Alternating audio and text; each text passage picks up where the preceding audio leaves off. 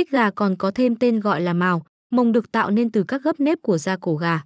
Tại vùng da này tập trung rất nhiều dây thần kinh nên tạo ra một màu đỏ tươi bắt mắt và đặc trưng. Trong quá trình nuôi gà chiến đến một độ tuổi nhất định thì bạn phải thực hiện cắt tai tích. Điều này giúp cho khi gà chiến đấu tai tích không trở thành điểm yếu trước đối thủ. Trong quá trình nuôi gà chiến thì việc cắt tích gà đã trở nên quen thuộc khi bạn tạo hình cho chiến kê, cũng như tăng thêm giá trị thẩm mỹ cho gà.